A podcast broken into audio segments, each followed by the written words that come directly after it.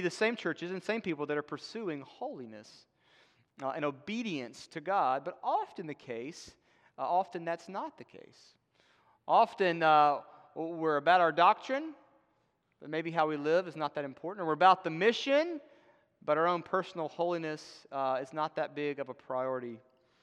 Um, John is here uh, combating the Gnostic teaching. We talked about the Gnostics uh, a few times, false teachers, and they were teaching something of the sense of um, there's a moral permissiveness. Um, that because the body's bad, it doesn't really matter what you do with the body. It's about what you know. You know, Gnostic comes from gnosis or knowledge. So know the right things or have the right experience, some kind of mystical experience. Those are what's really important. But how you live with this old body, what you do, it's not that really important holiness was not a, premium among the Gnostics. And so John writes, as you heard these things, really interesting dialogue. It's, it's all these great things that are true about, about a God and about us. And then there's all these sharp challenges about if, you've sin, if you're sinning and keep on sinning, you're of the devil, right? It's these back and forth kind of threaded together. Um, for us, it might be a little different than the Gnostic teaching, but we certainly see moral permissiveness in our day, right? Um, churches, for us religious people, often we focus on the externals. Uh, maybe how we look or how we appear or what we can't do. We can't do this out that we can't do that. Um, but we may not be so quick to care about our own hearts or um, our private sins or um, you know Jerry Bridges calls the respectable sins, right? The things that seem kind of small and minor. We're worried about how we look, but not so much about personal holiness. The non Christian world um, sees the Bible's moral restrictions as, as repressive, right? I mean, our, our, our bodily appetites are natural. You know, to stop them is some sort of, you know, Freudian oppressive, you know, repression of who we're meant to be in all its fullness, right? We're supposed to be out there and live it up and do what we want to do. Um, and the Bible strongly critiques that mentality. The idea that sort of love wins. If we love, it doesn't really matter how we live or what we do. Um, it's really not all that important. Well, John is going to tell us uh, that holiness and, and moral uh, responsibility or accountability to God is really important. It is a fruit or an evident that we belong to God. And so, we're very different than the first century and the Gnostics, and yet, um, you know your heart, right? I mean, all of us resist holiness, right? It, it, at our best, we're just lazy in pursuing the Lord. At, at our worst, we're, well, we're, we're apathetic or we're indifferent or we're, we're just rebellious. We know the good we ought to do, and yet we don't really want to do it. We don't want to do what God's word tells us to do. Um, John's going to argue here in Scripture um, that sin and continual sin has no place in the life of the believer. He's going to say it stronger than I could say it. Um, he's arguing that it's inconceivable to say we belong to Jesus and yet we continue in this way of sin. He wants our holiness, and that shouldn't shock us. But the beauty of this passage and what we're going to look at is how he motivates us. We all agree, right? Christians, we shouldn't be sinning. We shouldn't love sin. We agree with that? We're on the same page. John says that very strongly. But the good thing about it, the beauty of it, is how he's going to motivate the audience to get there. And that's what we're going to look at today. How do we motivate to holiness? A couple of, uh, a couple of points here. First, uh, number one, we're motivated to holiness by the love of the Father. Look at uh, chapter 3, verse 1. See what kind of love the Father has given to us that we should be called children of God, and so we are. The reason why the world does not know him is it did not it does not know us, it did not know him. Beloved, we are God's children now. What we will be has not yet appeared, but we know that when he does appear, we shall be like him because we shall see him as he is. Everyone who thus hopes in him purifies himself as he is holy. Uh, it's kind of a raw translation. It says, See what kind of love. It's like, Behold, what an extraordinary love. Like the love of the Father is so. Um, uh, it's so exotic and uh, mysterious Lewis says it's like a love from a far country that, that, that we, we long for, but we don't know. But it's true for us that His love, the Father's love, is for us.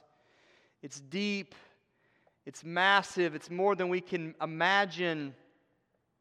And that love is a love that is so strong, it, it overwhelms us in a way that brings change. We're motivated to live differently because of this great love. I'm going to show you a video clip. Mac, would you get that ready? Um, this is from the movie Blood Diamond. Some of you seen that movie? Great movie. You've probably seen this clip. Um, but uh, there's an African in there. It's Solomon Vandy and uh, his son Dia are in the scene. And then there's uh, Danny Archer, who's Leonardo DiCaprio's there. And, and uh, this is the Civil War in Sierra Leone. And there's this, uh, they're looking for these diamonds. Um, but Solomon's son um, has become a child soldier, right? He's been captured and been forced into it. And so there's this interaction um, they have here. Can you go ahead and cue it up?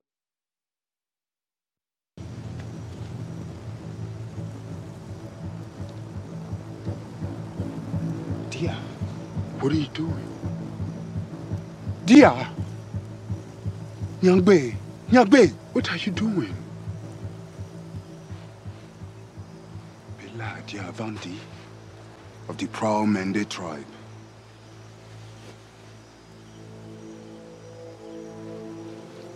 You are a good boy who loves soccer and school.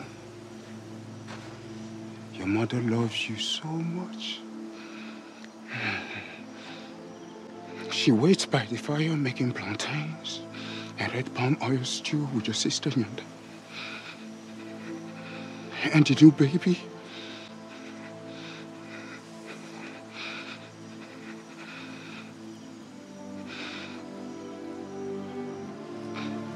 The cows wait for you.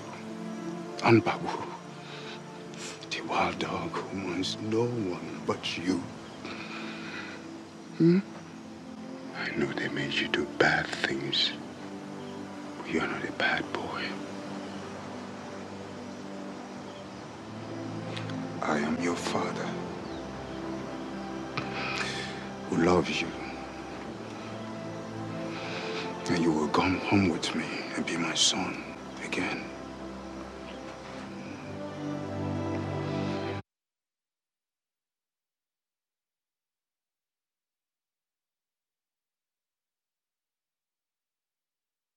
Again, uh, look at that. Wow, that was amazing. Um, the son is in rebellion, right? He, he's been captured. He's in this army. He's fighting for this rebel group. Uh, what's, what's amazing is, uh, he, he the, you know, his, his uh, father there, uh, Solomon, is, is caught with a gun, and, and, and they're, they're in the, the eye of the, of the, of the pistol. Um, and how does he talk his son out of it? He, he doesn't use force, he doesn't use coercion. He doesn't shame him, right? He doesn't uh, guilt him. What does he do? He reminds him of who he is. He reminds him of his tribe. He reminds him of uh, that he loves soccer and plantains, and he, uh, the wild dog waits for him. he, re- he reminds him that he is his father and that he loves him, and that you are my son, and you will come home and you will live with me and your mother. We await you coming home. And, and what does it do to the little boy? What's, what's down his face, right? What's down our faces? right? The tears come. Tears. It, it, was the, his love. It was reminding him that he is his child. This is who you are and whom you belong to that motivated the gun down, right? The resistance down, um, the rebellion down. And, and that's, that's true of us. That's the way he, he, he uses strong language about us not sinning, but he says, See what kind of love the Father has. It's like it's not, you are children of God. And he doesn't just say it as if so some kind of theoretical thing. I'm going to give you a label, children of God. It says, This is who you are. So we are. He names it specifically. I remember when uh, we, ha- we got Josiah and um, you know, we had him for seven or eight months, and we called him our son, and we loved him. Um, but it wasn't until November of last year that, that the judge, we went before the judge and we got the paperwork in, and then we got the certificate, right, that said, like, this is his name, Nelson is his last name, that he belongs to us, that he is my son and Katie's son. Um, that's what, uh, that's what John's doing here. Um, he's telling them, grounding uh, the people of God in the reality of the Father's love. But he's got a reason for it. He's not just saying great things, he's saying it to motivate them to obedience and to holiness. Verse 2 and 3 Beloved, you are God's children now, and what you will be has not yet appeared, but we know that when he appears, we shall be like him because we shall see him as he is. When we see his goodness and his holiness, instantly, as his children, we're going to be just like our Father. We're going to be morally pure and righteous. But we aren't there yet. But the implication is in verse 3 everyone who thus, who thus hopes in him purifies himself as he is pure. So we're not there yet, but because this is true about who we are, we are his children, we now purify ourselves. We seek to sanctify ourselves now because that's going to be the reality. It is the reality that we belong to Him. It's one day the reality that we'll be perfect in holiness. And therefore, because of that, we pursue holiness. We pursue where we're headed. Do you know um, the lavish love of God in such a way that it moves you to holiness, that it moves you to say, you know, I've been, I've been flirting with this sin and this struggle for so long. I've been keeping it in the dark or in hiding. But if this kind of love is true, if He has spared no expense to show me His love, then how can I continue to live in this way? C.S. Lewis says that, uh, you know, the quote, we're all half hearted creatures, fooling about with drink and sex and ambition when infinite joy is offered to us, like an ignorant child who wants to go on making mud pies in a slum because we cannot imagine what is meant by the offer of a holiday at the sea. You see what John's doing? He's not saying, You guys are worthless. Get your act together. Like, you are pathetic. He's not your, he's not your high school football coach, you know. Come on, Nelson, you're terrible. right? He says, You know how, you know how much love he has? Can't, we can't live this way. Can't live this. That's the first motivation. It's the love of the Father. Second way he motivates us is uh, it's by the victory of, of Jesus, victory of the Son. Look at verses 4 to 8. Everyone who makes a practice of sinning also practices lawlessness. Sin is lawlessness. You know that he appeared in order to take away sins, and in him there is no sin. No one who abides in him keeps on sinning. No one who keeps on sinning has either seen him or known him. Little children, let no one deceive you. Whoever practices righteousness is righteous as he is righteous. Verse 8 Whoever makes a practice of sinning is of the devil, for the devil has been sinning from the beginning. The reason the Son of God appeared was to destroy the works of the devil. Man, there is so much there. Do you see the problem in verse 4? It's that sin is lawlessness. It's more that sin is more than lawlessness. It's more than breaking the law. It's breaking the Father's heart, right? but it's at least that. It's here's the commands, here's what we're to do, and we've said, you know, I, I don't really care. We, we see sin, and we said this a few weeks ago, is like, oh, I had a really bad day, or I just made a mistake. Or we see sin, it, maybe as a violation of someone else. I sinned against Ryan, and I feel bad about that.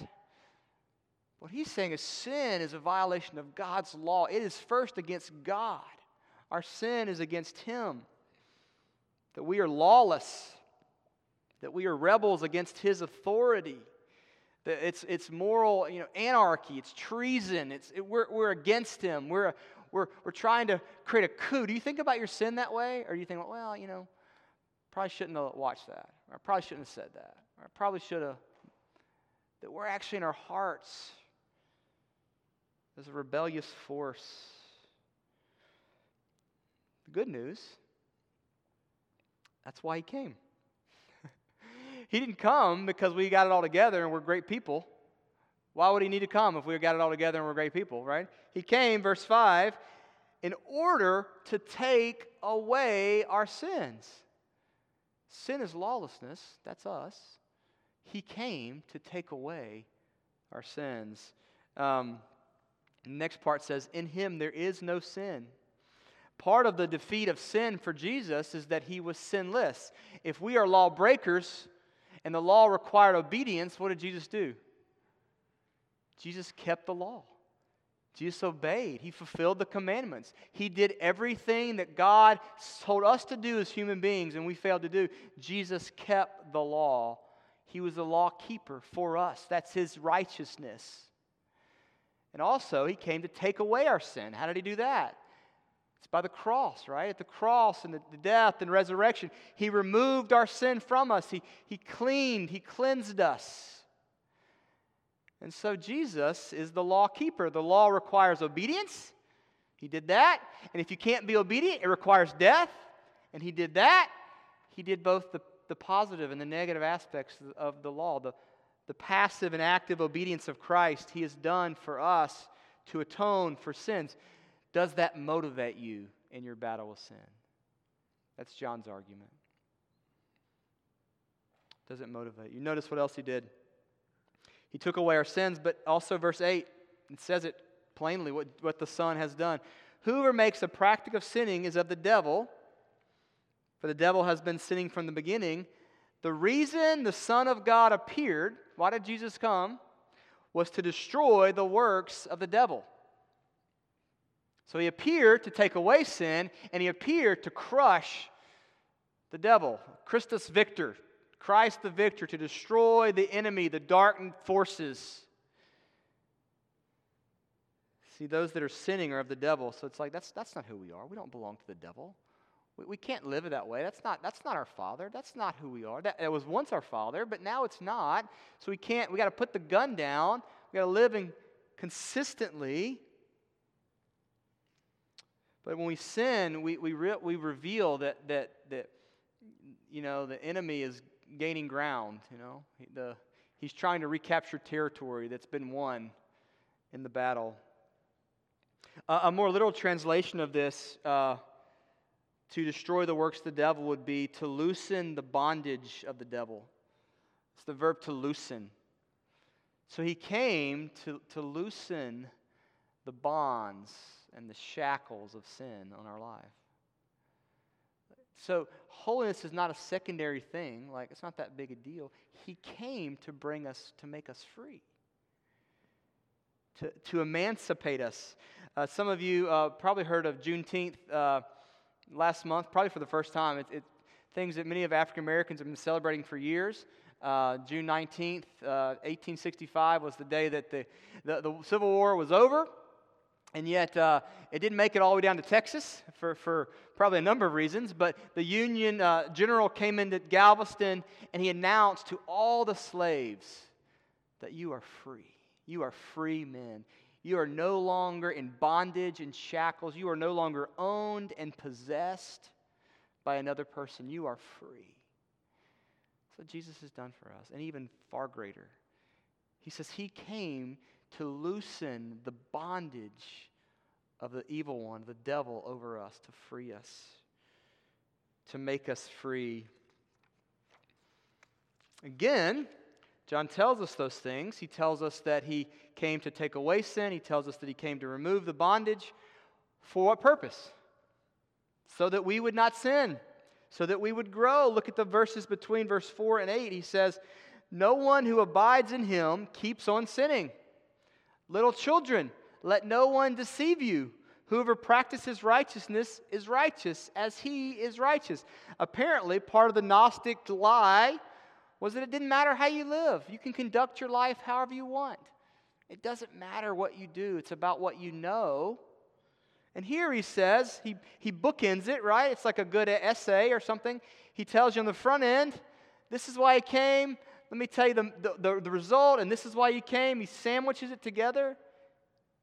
He came to take away sin, he came to destroy the works of the devil. Why? Because that's not the way we're supposed to live in sin. We're supposed to be free. Sin is not the way for those who belong to Jesus. The devil is not our father. Now, the idea is not, it's strong language, but the idea is not that we never sin, right? We said in chapter 1, remember chapter 1, some of us that were here, says that if we say we have no sin, what? We're a liar, and the truth is not in us. So there's an assumption we're going to sin, but we're talking about now what trajectory are we on? John, the, the book, this, these letters are very black and white in some way. It's not about perfection, but it's like which path? It's like Proverbs. Are you going down this path of righteousness? Or are you going down this path that leads to destruction? This path of your father, the Lord, and what Jesus has done, or this path the devil? Which way are we pursuing? And I want to motivate you by telling you what Jesus has done for you. To belong to Jesus uh, and continue in this way is, is, is, is, is in, it's, it's not impossible, but it's, it's incongruent. It's, in, uh, you know, it's uh, incompatible. John Owen, that famous Puritan, said, Did Christ die and sin still live? Like, there, you know, it's a, it's a non sequitur. It, it doesn't match, is what he's saying. Does that move you? Does that move you? Does that give you a renewed sense of fighting for this, for purity and holiness? We don't talk about this enough. Do, do we like, okay, that's, that's cool, you know, I'm going to try to do better? Are we like, remember Peter? Peter, like, uh, denied Jesus three times. But then after the resurrection, you know, Jesus comes to him in the boat. He's, Peter's in the boat. Remember what Peter does? Do you remember this? Like, he sees Jesus and he just, I mean, they're, they're going to try to get the boat over there. And Peter's like, I don't have time for that. And he just dives in and he's just like, I got to get to Jesus. Right? That's what, that's what it's meant to do. To understand what Jesus has done is meant to create in us this sense of like, yes, I want to be with him and I want to rid sin of my life, of possessing me of bondage. There's a third, uh, third motivator the Father's love, um, the Son, the victory. You can kind of guess what the third one might be. This is one of those preacher things where you don't want to, you try not to make it work, but it just works, you know? You got the Father, you got the Son, the Spirit's presence. I mean, it's like it's like if you've ever been at Christmas and you and you, you get presents and you're like, I got another present, and you're like, I got another. Man, this is embarrassing. There's so many presents here. It's kind of what reading the scriptures like. If you belong to Jesus, like I get more. Yeah, we get more. Verse nine: No one born of God makes a practice of sinning. So there you go.